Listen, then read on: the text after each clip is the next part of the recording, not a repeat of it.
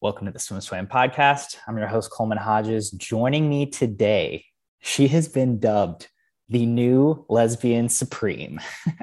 Coming to us from Las Vegas, we are sitting down with 1500 Olympic silver medalist from the 2020 Tokyo Games, Erica Sullivan. Hello.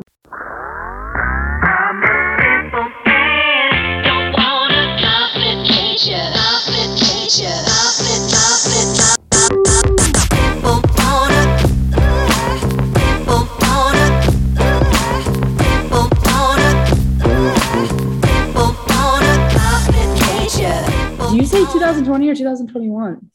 Oh my god, it's, I hate it. They so that like it's officially the 2020. It is. So like we and like I had we had to keep writing that, and so now I just say it. okay, I've- 2020 I've- stuck. I've immersed myself in the lie Okay. or in the whatever. Do you say 2020 or 2021? I've it depends. It's different every time. So now I've just realized my perfect compromise is the Tokyo Olympics. And that's that is a perfect compromise. That was is great. easier. Yeah. Yeah. Um, so so starting off with with some swimming, and then we'll get into some more fun stuff. Um, so coming off of trials, how how do you feel like camp went? Um, and how do you feel like was this your first training camp with USA for like focusing on a pool event? No. Uh Okay. Pan Pacs 2018. Okay. I qualified in pool. Um, but I also did swim open water, but I was pool focused in 2018. Okay. 2019 was open water, 2020 was nothing, um, 2021 was pool. Um, but yeah, coming off of trials, I was really depressed. I was, I'm, I won't sugarcoat it, I was really sad. I didn't swim the way I particularly wanted to. And um, I guess I had an idea in my head about how everything was supposed to feel when I achieved everything I ever wanted. And it didn't feel that way. Like I didn't feel satisfied with myself and I felt really empty. And trials was just so stressful that like i didn't eat or sleep for a week from the stress. And by the time i got home i got super sick. So i had bronchitis that week i was home. So i was like horribly ill going into hawaii.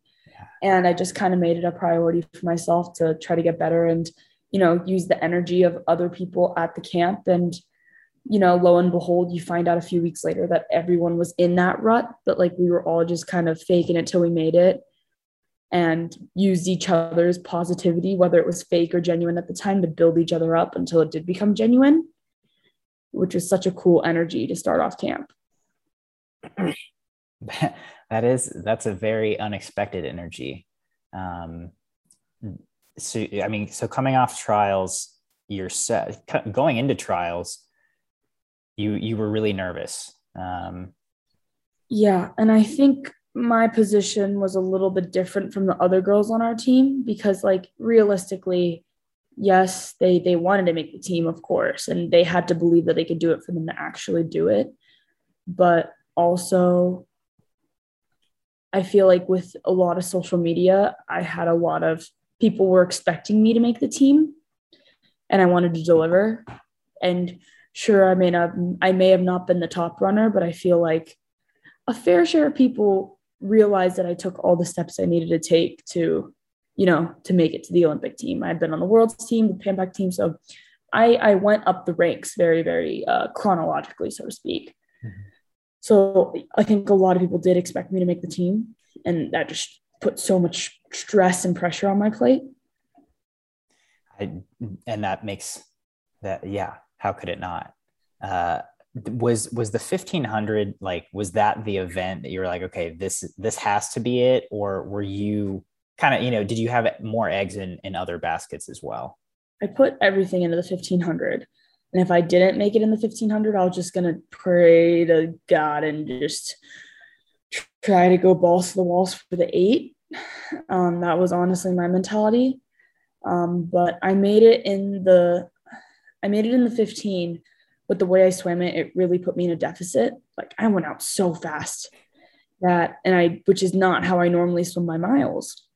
So it just put me in such a low that by the time the eight came around, my body was just like in such a slump that it was so hard for me to recover fast enough. what you mentioned you, you know you weren't eating sleeping the week of trials which like i i totally get that i'm not even an Mhm. athlete and that week just was so stressful It was Um, emotional. it was it was it's emotional it's a lot it's just Yeah. a lot to be in that building were you able to to bounce back or get into more of a routine just outside of the pool after that 1500 and after that weight was lifted off your shoulders a bit Yeah, yeah, not so much routine, but I was able to uh, that just breathe, which was a big thing. I felt like I hadn't taken a breath for two weeks. And then I just got to Hawaii and it was like, you made it. You know what I mean? Like, of course, everyone on Team USA wants to show up and do the best they can.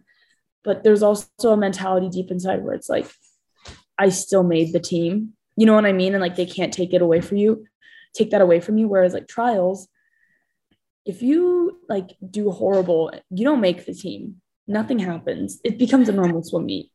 You know what I mean? So like the the worst case scenario stakes are just significantly worse for trials than the games, and I think that's what's stressful. yeah and i, I guess we you you don't hear a lot about what happens when you don't make the team right? And it's just it's it's it's like overwhelmingly normal. Like nothing happens right? Which which which brings me to you know you mentioned you you achieved the goal you made the olympic team and then it didn't feel like what you had expected it to you want me to elaborate into that? sorry that wasn't a question yeah yeah so- okay, what, yeah, yeah. what did it feel like Yeah, yeah. Well, I don't know. I just I felt like I was in a position where even though I was sad and not satisfied with my races, I felt like I couldn't be upset with the situation because at the end of the day, I still made the team. Mhm. It was like, yeah, I'm unhappy with my races, but I'm on the team. What do I have to complain about? And I found myself kind of invalidating my feelings because of that. You know what I mean? And at the end of the day, I definitely had a chance of redemption more so than a lot of the other people who missed the team who were expected to make the team.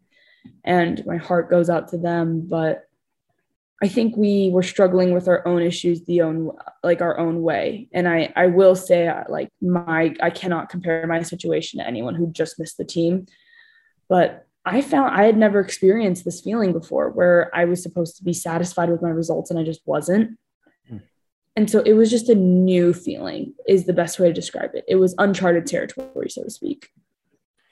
were you able to to process that or, or talk process that with anyone talk it out with anyone kind of relate or say like look i'm, I'm feeling this way how, how do how, how do Yeah. A lot of the people at Sandpipers were walking up to me asking just because I was so sad and it was obvious to see.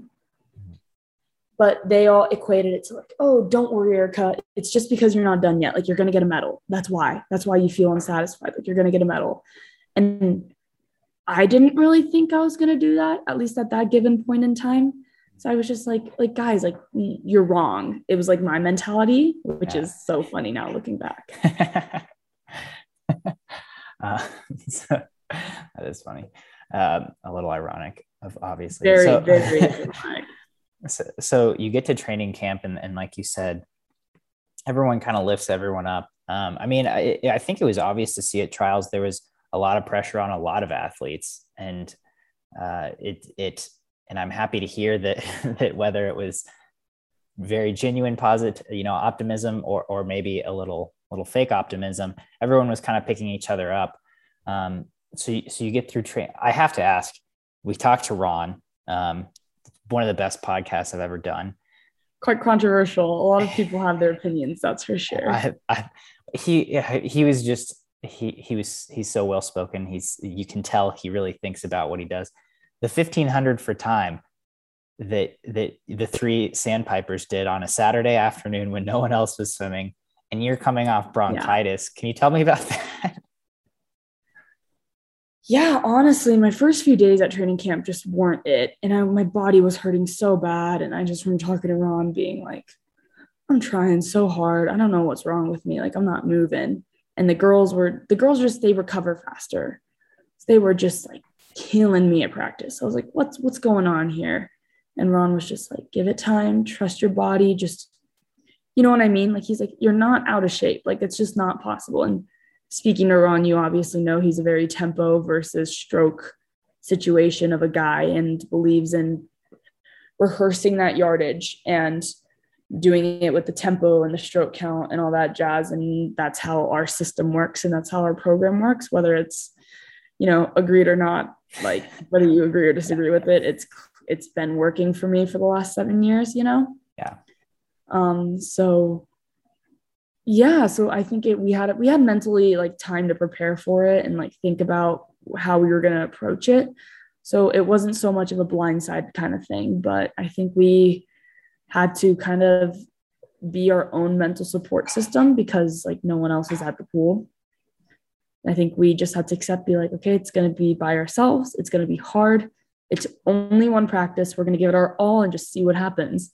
And it was amazing. It was, a, our, those times were crazy. they were crazy. Uh, yeah. can, can you remind me what you went? I want a 1622 from a push in a practice suit, unshaved with, with the bronchitis, which is insane. That's crazy. Yeah.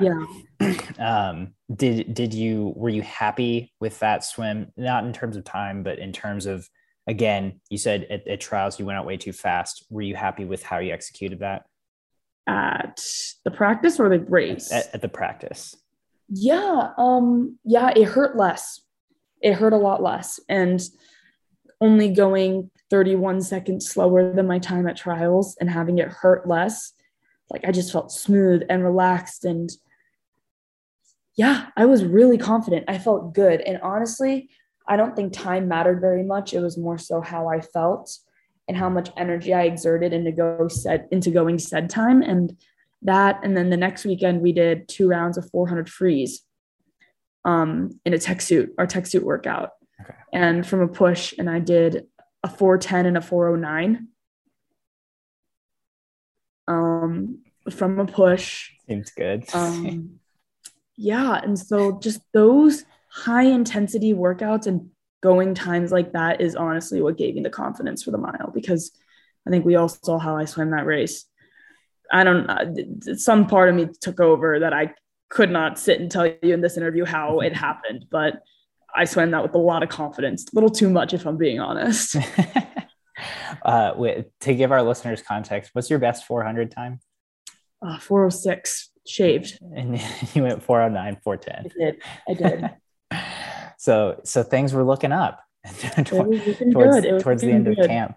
So then heading into Tokyo, um, the mile's kind of right in the middle of the meet, right? It's like mm-hmm. day five, four, four and five. Day, day three and day five in Tokyo. Okay. Oh, right. Cause it's like the, yeah, more, yeah. Okay. Um, what I'm trying to say, it is prelims in the night and then finals the next next morning.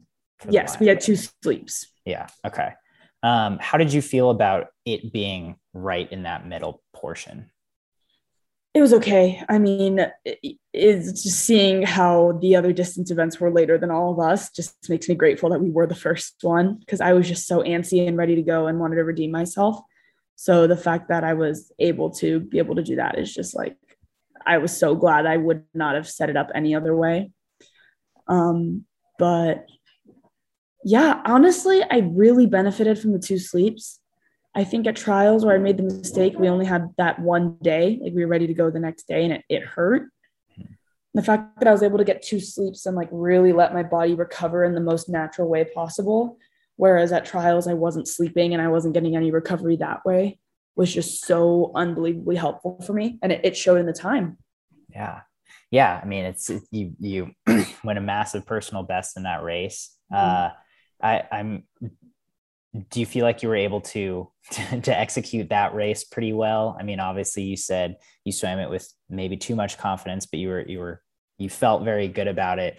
I mean, obviously, you were silver behind Katie Ledecky. Did you feel like that that went about as well as it could have? Yeah, um, well, it's so funny because Ron was like, your first like 200, 300, you looked atrocious, is what he pretty much said, long story short. And there's a really funny reasoning behind that. I was behind the blocks, and you know, when you get toe cramps, like in your pinky toe, and you can't move your pinky toe? Yeah. This is so stupid, and I shouldn't even be sharing this because it's like me. Like it's not an excuse. Like I still swam what I needed to do, guys. Not an excuse. Just sharing the situation. I had a toe cramp, and I was on the block and being like, I can't move my toe. So like I put my front foot on the block. And you know how you wrap your toes around the block? Mm-hmm. Three of my toes were wrapping, and the other two weren't. like they just weren't moving. And I was like, oh God, oh God. So I'm like kicking and it feels weird. And I'm trying to like point and like kind of like put some blood flow into it on the turn. And it's it took like a 200 for me to like have that feeling go away. And then I was like, okay, I could go now. But like the first 200, all I was thinking was like, wow, my my toe. um, so let's let's set the stage here. First Olympic final. I'm sure the adrenaline is pumping. You feel really good. And then, have you ever gotten a cramp behind the block before? I mean, and it wasn't even like a ah cramp. It was just like, yeah. why can't I feel my toes right now? Like, why aren't they bending? So it wasn't even like a panic, but it was just like, gotcha. It was like oh, hmm. that's that's this is the first time this has happened. You know what yeah. I mean? Yes. Yeah, because I think every swimmer has been there when you get a foot cramp or a calf cramp or you know a quad cramp in like the middle of a kick set, and you're just like you're totally disabled and you're like, oh, I can't move, please, yeah. like grabbing the lane line.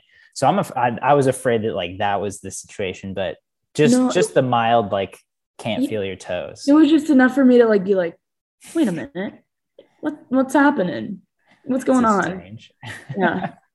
gotcha. Okay. So I'm, I'm glad that went well. Um, right. It went away. It, it, it, glad it went away. That would have been a terrible post race media interview. Erica, what happened to your race? That toe cramp just didn't go away. it just it just stayed there and it really messed with me. I think I would go down as the biggest wuss in history. Ah, I don't know. Cramps are serious, man. But... I don't know, man. Survived a 25k, but then again, can't do a mile due to pinky toe cramp. Like, that's, a, that's, a, bad way to go out. Touche. Can't. Yeah. I, I, I, can't argue with you there. Uh, yeah, everyone be like, "What is what?" Like seriously so, so, after uh, once once the toe cramps go away you're able to get into your race did you have a pretty good idea of your positioning throughout the race no i mean i knew i was far back because the russian girl was next to me and i was behind her but Quadarella um, chinese girl and Kroller, german girl mm-hmm. they were all in a line so I couldn't see who I passed and who I didn't pass. And I also didn't know if, and being an open water swimmer, I think very tactically of I'm making my move, but who else made their move earlier? Because we've had open water races where people have won the race because they just take off and they sneak away without anybody seeing them. And I totally thought, like, how is it realistic that even though I see Katie's wake, or not even a little bit of draft, some white water towards the end there. Sure. Is it possible that someone brought it home and made a move stronger than me and somehow passed her? Which is very rare. And she's so good. So it was it was a small thought in my mind. I I was pretty sure I was second, but you just you never know for sure. Cause I just I didn't see myself past three of them, honest to God. And Sarah Kroller, I did not see her at the end of the race or the last 500 like I know it looks like I was chasing her down, but on on honest to God, I was just counting my strokes. that's it. Like I couldn't see. I think that's so funny. I like this is why I mean, there's a lot of reasons, but this is probably why I was like such a mediocre swimmer is that like I thought you were supposed to look at everyone and I didn't realize you're just supposed to look at the bottom, especially when you're racing. Mm-hmm. And and like there's so many races that like come down to like you know, obviously hundreds. And then you talk to the people and you're like, I had no idea. Mm-hmm. I was just swimming. And it's like, and, what? yeah. Well, it's so funny because I look at the the media. So like, or when I came home, my mom made me watch my race from the the rowdy narration perspective. mm-hmm. And it's like, just especially in prelims, it was like, oh, Erica's kind of exerting herself there. When in prelims, I was totally relaxed. I felt like I had control throughout the whole time. And then it was like, suddenly Erica picks it up. And it's like, yes, I picked it up, but also my stroke count stayed consistent the whole time. Uh, You know what I mean? So it was just, I guess it looks so much different than how it feels and how it turned out and my mental thought process throughout all of it. Yeah. Yeah. And that that's that's a good reminder, good perspective to have because again, it's like, yeah, the viewer is like, oh my God, they're they're catching her, they're gonna she's gonna get her. And you're just like one, two, five, yeah. seven. Everyone's probably like, every, I know everyone's like, Erica was probably on such a high right now. Me, I'm like 36, 37, 38, 39. Like the most mundane monotone voice anyone has ever heard. So, so, so you touch. Yeah. And take, can you take me through the process of like, did you, did you realize you were second? Did you see the time first? What, what were those immediate emotions or reactions for you? I touch, I, I kind of look down the line to see where the girls are, and I see Katie slam the water. Mm-hmm. I don't even see the girls. I don't see the girls on the wall. I just see Katie yeah. slam. So I'm like, oh, some, Katie must have done something pretty gosh darn cool. So I look, and she's celebrating because we went one and two. And I'm like, oh. Um, and then I'm usually not a cheerer on the wall. I mean, you guys have seen my races. Even after I won open water nationals, I just kind of like crawled my way into the finish chute because I was so tired. Like, I'm not one to celebrate, but Katie started whooping and I started whooping and screamed and cheered and got out. And I wanted to take in a really historical moment because I knew that that was the first mile I ever swam. The American woman after years of just people on social media saying that American distance swimming is lacking with everyone other than Katie Ledecky.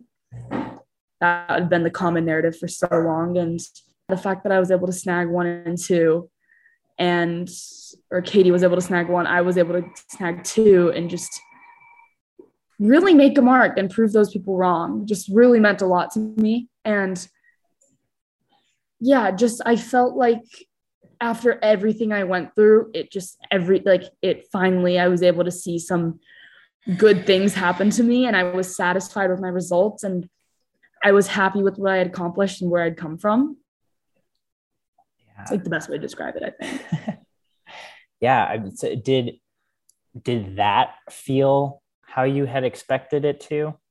Or did it I mean, it was it was it different but also good? It was it was different in a better way. So trials was different because it was like a bad way where I felt empty. Mm. And the Olympics were different because I never thought I'd be able to feel that full. Because I think at the end of the day, at the end of the day, that is our coffee machine. This is when people ask Erica, you're an Olympian now, has everything, anything changed with your life? I say, no, nothing has changed. But um, yeah, I never thought I could feel so full after an Olympics. And it wasn't even in a sense that I went the time I wanted to achieve, but it was who I had done it with, the conversations I had with my roommates leading up to the race, the relationship I managed to build the last four weeks prior with those girls. And it, I didn't realize how personal it would be. Like I thought winning a medal would be so selfish because it's such a it's an individual sport. Swimming's an individual sport, and it's like yeah, there's a the com- camaraderie in Team USA, but it's like you never you never see it. You know, even even in the previous games, there were people in the stands, so they tend to put the camera on the stands and not so much your teammates. Mm-hmm. If that if that makes sense and you never really see the weeks of training and the whoop-de-doing of us in the crowds and in the team area after the race. And after experiencing that i realized how amazing our team was especially just the way it turned out not in terms of like team usa is a great team but like the team we put together this year for trials was just such a kick-ass team. Pardon my language but they they killed it. It was such a good team and we fed off of each other so well. Yeah, we were young, but like, man, we we brought it. I, at least I think we brought it. it certainly seems like it. I mean, yeah. from from every perspective. I mean, it, especially just hearing you say that. Um, I I for for anyone who doesn't know, including myself, who who were your roommates or roommates So- slash suite mates? Yeah, yeah. So it was uh, me, Regan Smith. Uh, we were in an apartment together. Uh, right next door, we in the the the the bedroom next door. There was Phoebe uh, Bacon and Kate Douglas, Mhm. and then on the other suite in our house, it was Alex Walsh and Emma Weyant. Okay. Powerhouse, powerhouse of a room. Powerhouse. Yeah. That's, And- that's, the best part was like me, Kate, and Alex were all done on the same day. So we were able to go through media and stuff like that together, which was a, so much fun. Just doing it like with all your friends. yeah. What I mean, can you take us through that process? Because again, that's something that that I don't I've never seen that most people don't get to see is like is going through an Olympic media experience. Yeah, and I can't really say how it normally goes just because it was a COVID games and it was a little different than usual. But um, yeah, it was. You get out, drug testing tags you, you do your NBC interview, which funny enough, I did not think NBC was going to stop me. If you look at the video, you see me start to walk away from the NBC line because I thought they wanted to talk to Katie, Uh-huh. and then they stopped me, and I was like, "Oh, me too!" Like, wait a minute. So we had that, and then take you through journalism. Um, go back to the team room, you switch your outfits, all that stuff, and then they take you to the press conference. And that's usually your time to shine. At least uh, that's how I view it. That's just, you know, you don't get that many. Like, it's it sucks that this is the world we live in, but in terms of Team USA, you usually don't get your moment if you don't get a gold. You know what I mean? Yeah. And so if you're silver, you get a press conference. And I just knew um, that was my opportunity to say what I feel like deserved to be said and what needed to be said. And honestly, it just kind of came to me in the heat of the moment. I didn't even go in planning on saying anything that I said into the press conference, but it, it paid off. um, can you can you give us a, a small recap? I mean, what what what uh, what do you feel like was so was so cool about getting to speak your piece and, and say those things that you wanted to and got to say? Yeah. And I think I was able to say stuff that I would have loved to hear when I was younger. Mhm. Um, just being in the closet and being Asian American, just hearing someone say that would have been really, really cool. And though I didn't go in with a plan to be the beacon of hope for those people, it just kind of fell with the words that came to me in the moment. Like epitome of the American dream. I have no idea where that came from. Um, that was like a script moment. And usually that, that doesn't come to me first draft. That usually takes a few drafts. So I just think um, the emotions of it all just really gave me an interesting perspective of it and give it gave me an opportunity to be really well spoken, shockingly well spoken, more spoken than I usually am. I, I don't know, man. I I I have found you to be very well spoken, but that is that is really cool that you got your opportunity to shine and and it you really you really did. And it, it blew up. It really blew up. It That's blew when the up. madness really started. yeah, so let's let's talk about this madness. I mean, you uh did you did you see the results of that immediately? Did it take like 24 hours? Um, Yeah. Tell me about the progression of of now you you being this social media icon. So, in terms of social media, right after the race, I did go up to followers quite a bit. I went up, but not significantly. It, it really, you would think that most of the build happens after your race, but mine did not come from the race, which puts me in a different situation than a lot of other athletes on this team. Yeah. So I, I get back from media. It's been a long day. It's around 12:30 at night. Um, my Today Show interview isn't even posted yet, and I'm laying in bed and someone sends me my best friend Ryan Little, one of my best friends. He sends me a link saying, "I heard there's a Gaylor in the Olympics." You don't know what a Gaylor is? It's people who thought that Taylor uh, dated a woman at some point in her life, and me being gay and I am cautiously optimistic, so I I do claim that I'm a Gaylor. Like I I like to think, you know what I mean? Mhm. So I was so tired and sleep deprived. I wasn't really thinking. And I just quote tweeted and said, Yeah, I'm a proud Gaylor.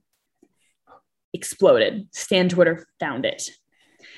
All these questions start coming in after that. Erica, do you watch Killing Eve? Erica, do you watch Glee? Erica, do you watch The Wilds? Do you ship so and so, so and so, so and so? Now I'm a film major. I've been watching a lot of TV and a lot of movies for all my life. We've talked about this on our last podcast. Mm-hmm. So, of course, I bring it. I'm like, yeah, I've seen that. Yeah, I, I ship them. Oh, funny enough, I DM them. Like, you know what I mean? Like, I just had the receipts lined up because I've been talking about this for years. no one's just, no one's noticed me. Right. It's not the fact that, like, you know what I mean? It's not the fact that I changed and I stepped up to the occasion. Mm-hmm. I was mm-hmm. just flying under the radar. Yeah. And uh yeah, so the Twitter blew up. I, I I was like, I need to go to bed. I need to go to bed. Wake up. Instagram exploded. Twitter was even worse. Um TikTok wasn't too crazy yet. TikTok wasn't bad. But um yeah, and then I wake up the next morning and they uploaded the Today Show clip interview of my press conference. Okay. And it ended up getting 500,000 views around. And a lot of celebrities started posting it on their stories, which was shocking. Mm-hmm. And just through that, and then through the Twitter and me DMing celebrities and them finding out about it, and then celebrities follow it, just they followed me back and they started DMing me. It really just snowballed into this huge thing. Mm-hmm. I started becoming the lesbian supreme. I started getting fan edits. Before you know it, there was a BuzzFeed article, a Vulture article. It just, when I say it snowballed, that's like the only way I could describe it. Like, I didn't, I just said I was a gaylor. Before you know it, I'm like the queen of Stan Twitter, apparently. And there's like fan edits of me on Twitter, which is so bizarre. And I, I love it, like, especially on Twitter. It's been so much fun. Yeah. Yeah.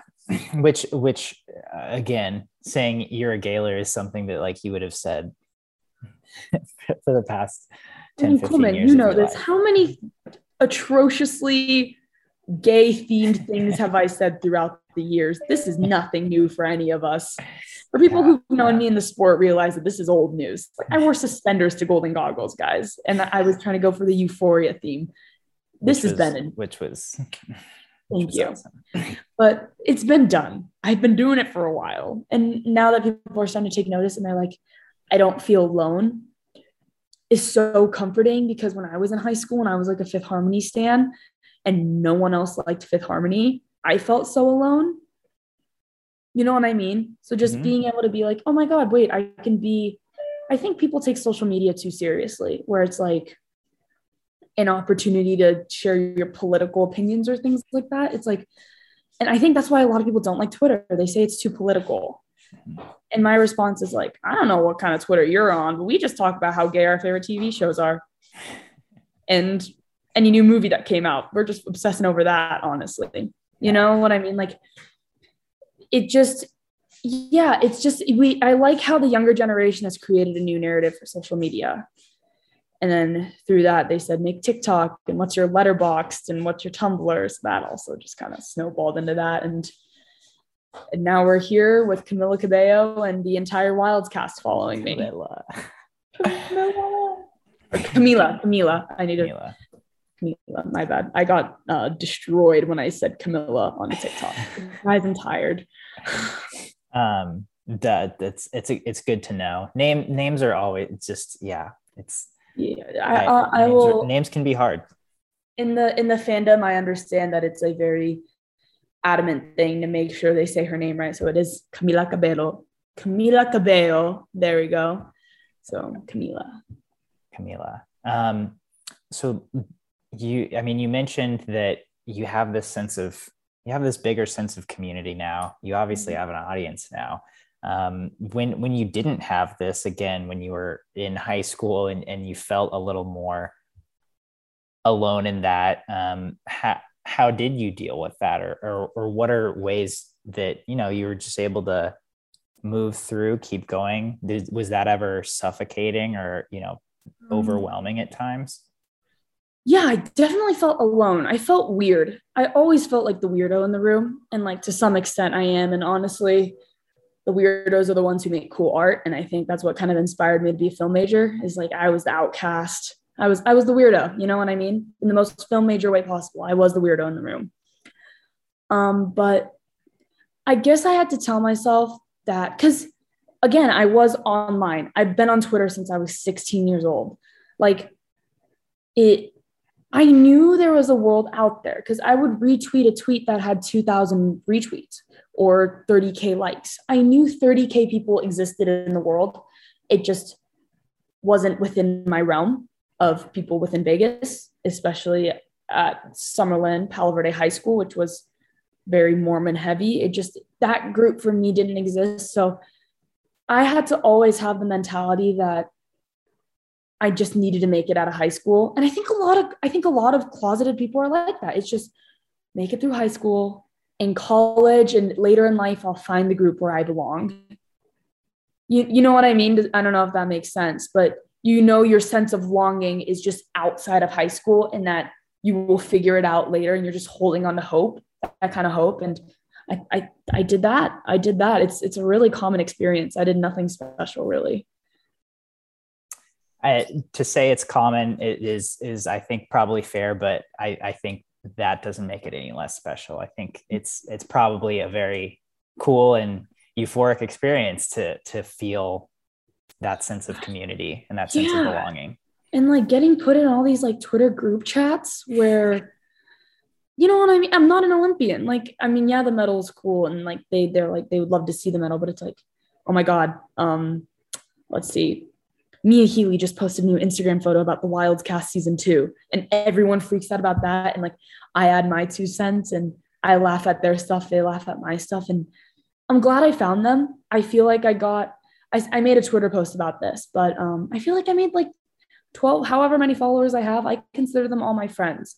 I feel like I just got a bunch of new friends. And that's just, that's so cool because it's like, it's friends who I feel are like at my level, which is so comforting and and not only that but to to have swimming take you there in a sense you know to yeah. it, to, it's just the butterfly effect where I swam fast. I had the press conference. Someone had happened to find out that I was a Gaylor stan. I happened to see the tweet.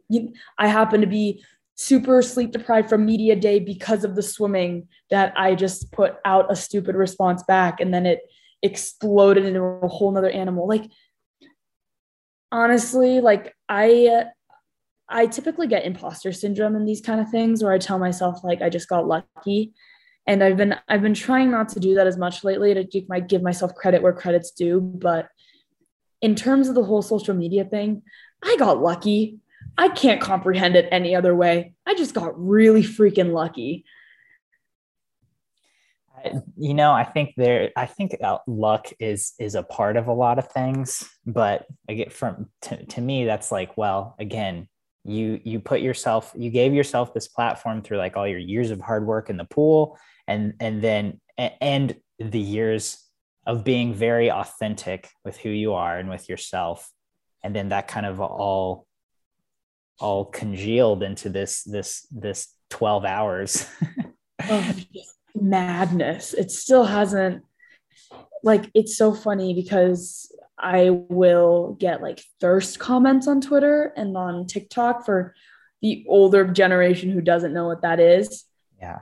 Thirst comments are when people think you're attractive and they are like hyping you up, so to speak. and all my friends who personally know me are like, Erica, like that, that, that little nerdy kid over there and it's it's so funny how through me being authentic i've gotten this image created of me. You know what i mean? And it's it's super cool that people think like me being authentic is like an attractive quality. Because to be honest that i did not consider that. I just that was just me being a goofball. And so it's been it's been interesting for not just me but i think all my friends as well is interesting. I'm sure. Yeah, I'm sure your friends have a lot of good reactions.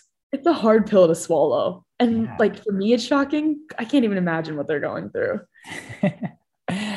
the so yeah, are they like, wow, I'm friends with a celebrity now? Or are they like, wow, Erica, you've changed? no, they're like, Erica, what how did this happen? That's how it's like. And I'm like, I don't know. Like, I don't know. I don't know what I'm supposed to say. But they're like, how, how, like literally, they just, it, it doesn't make sense because it doesn't make sense to me either. They're like, how did this blow up into something bigger than your own? You know what I mean? Because, yeah. like, I don't think, I mean, the only situation where I can think of a celebrity blowing up on social media is Sierra Schmidt dancing at trials. But that was more so K-pop based and not quite like the whole universal being gay experience that it was like for me. You know what I mean? Mm-hmm. So like when I try to find people who have also been through it, I kind of struggle and like, you know what I mean? Of like, how do you deal with said thirst trap? And when I figure it out, I will let you know. we'll, we'll, we'll circle back to that one. Yeah. Ask me again in a few months. Yeah. Another thing is like I mentioned my crush in an interview about how I had a crush on the same girl for three years. That snowballed into something. I did a TikTok live and multiple people asked me if my crush was Katie Ledecky. I said, no, no.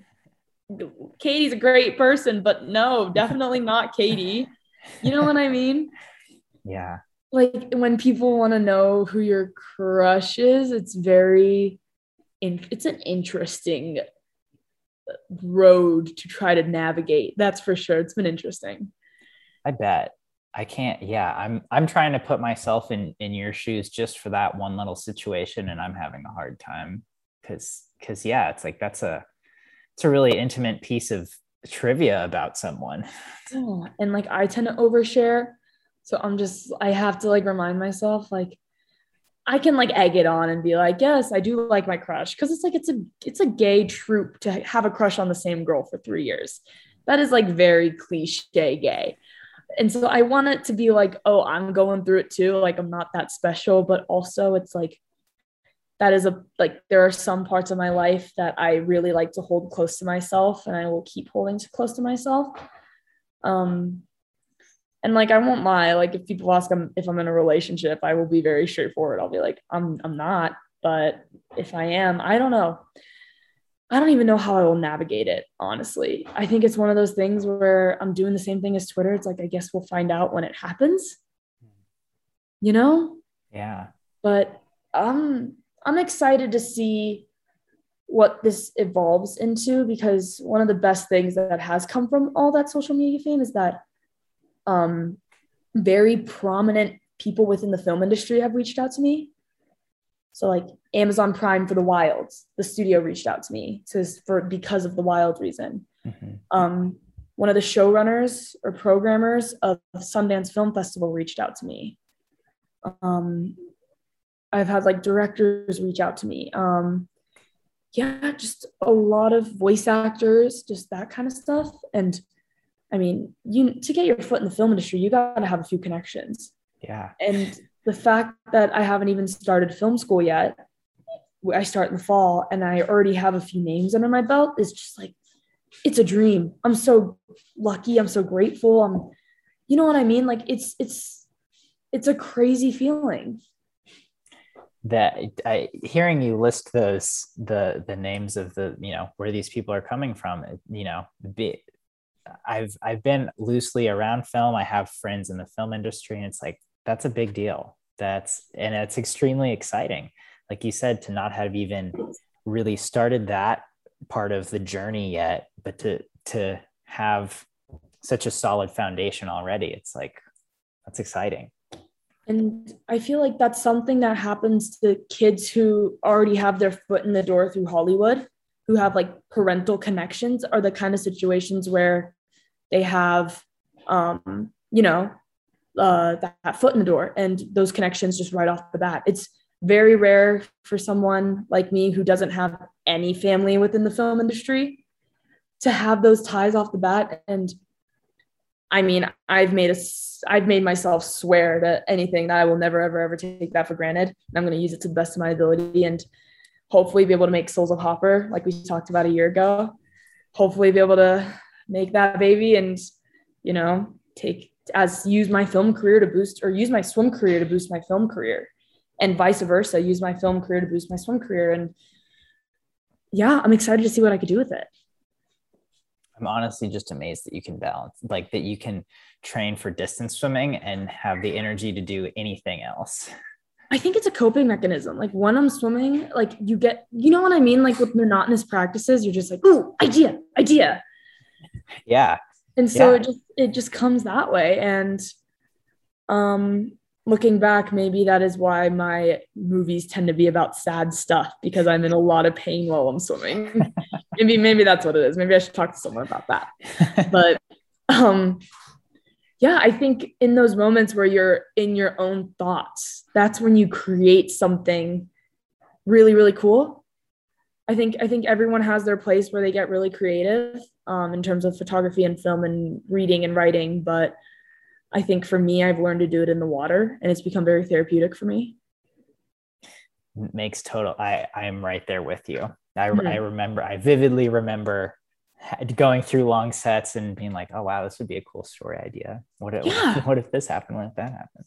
And it's so cool because you could you just have time to really like expand and think of scenarios and different situations and and if you stick to it long enough, you you get a really good idea. I got I did Souls of Hopper came to me when I was swimming in Lake Mead.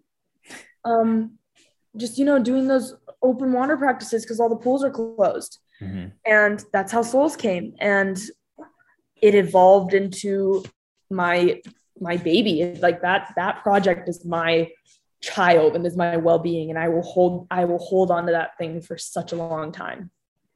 Souls of Hopper. Yes, Souls of Hopper. Well, can you can you tell us a little bit about that? Where are you at with this project? Um, film's pretty much done um, in terms of script. Um, it's gonna get adapted um, film school. I'm giving myself to give myself multiple revisions of it. Mm-hmm. Um, I used a part of the script to submit to get into UT Film School. Okay. I used 500 words from the end of the movie, and it was a really heavy scene. Uh, not to glorify at all, but dealing with the the negative effects of suicide. And obviously, there's negative effects because unfortunately, one of the characters does end up passing away. But you see it from a different point of view. You don't see it from the the victim's point of view, but you see it from her lover, and it's just this anger, um, guilt, embarrassment, just sadness, um, overwhelmed, like anxiety, just depression, like so many un just understand like misunderstood emotions at once and funny enough, I was so scared to submit it. Um, I was afraid it was a little too taboo and um, UT would not enjoy it. And I was really close to submitting their first kiss. Okay. I was like, it's more lighthearted, it's easier.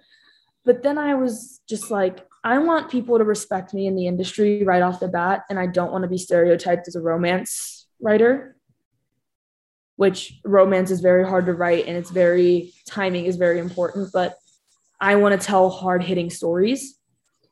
And i realize that if they don't like this really heavy scene that's important to me that does they probably won't like the future stuff that i write within the film school.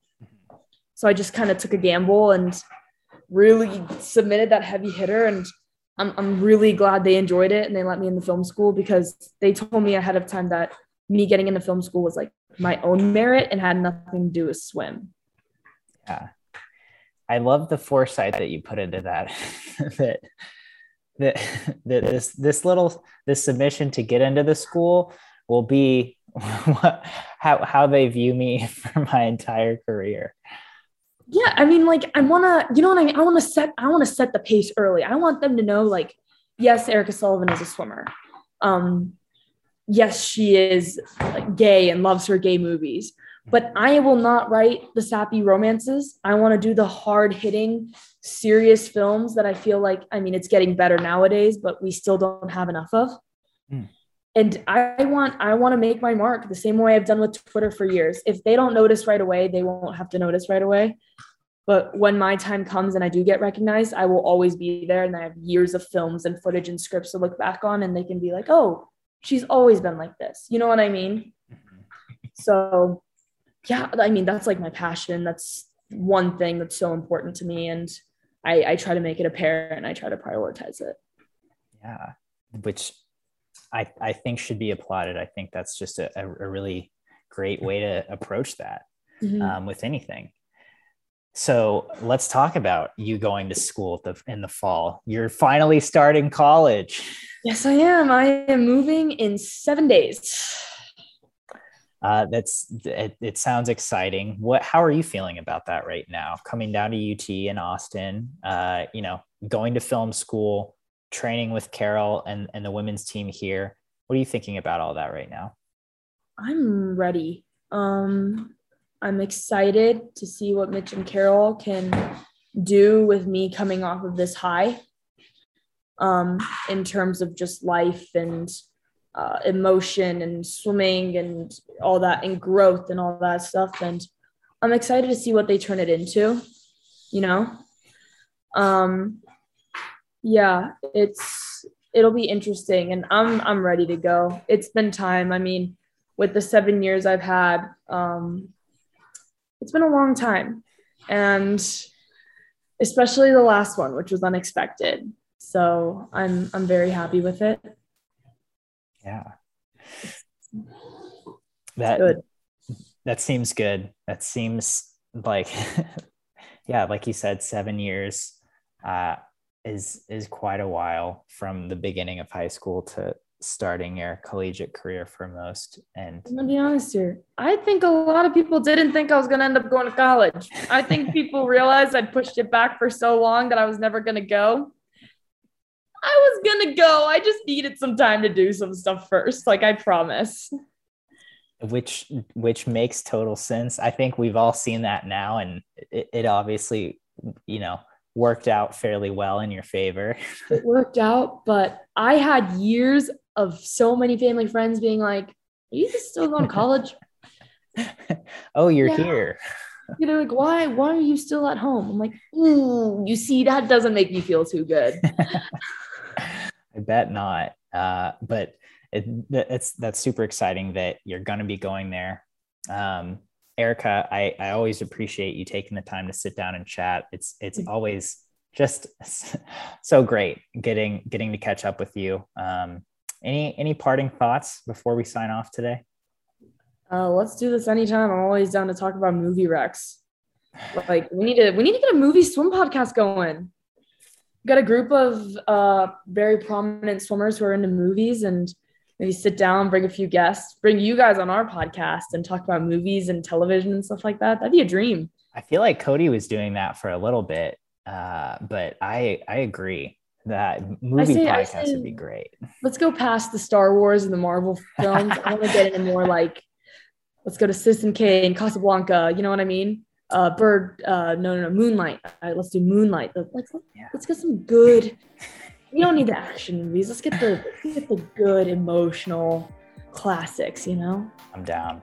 I'm down. Let's good. let's do that. Uh, we'll we'll get coffee in Austin and start our movie podcast. Done. That sounds great. Let's do that. That's a perfect place to do a, a movie podcast too. Austin, Texas. I think it's the place. Yeah. Right before South by Southwest. We got it. We got it.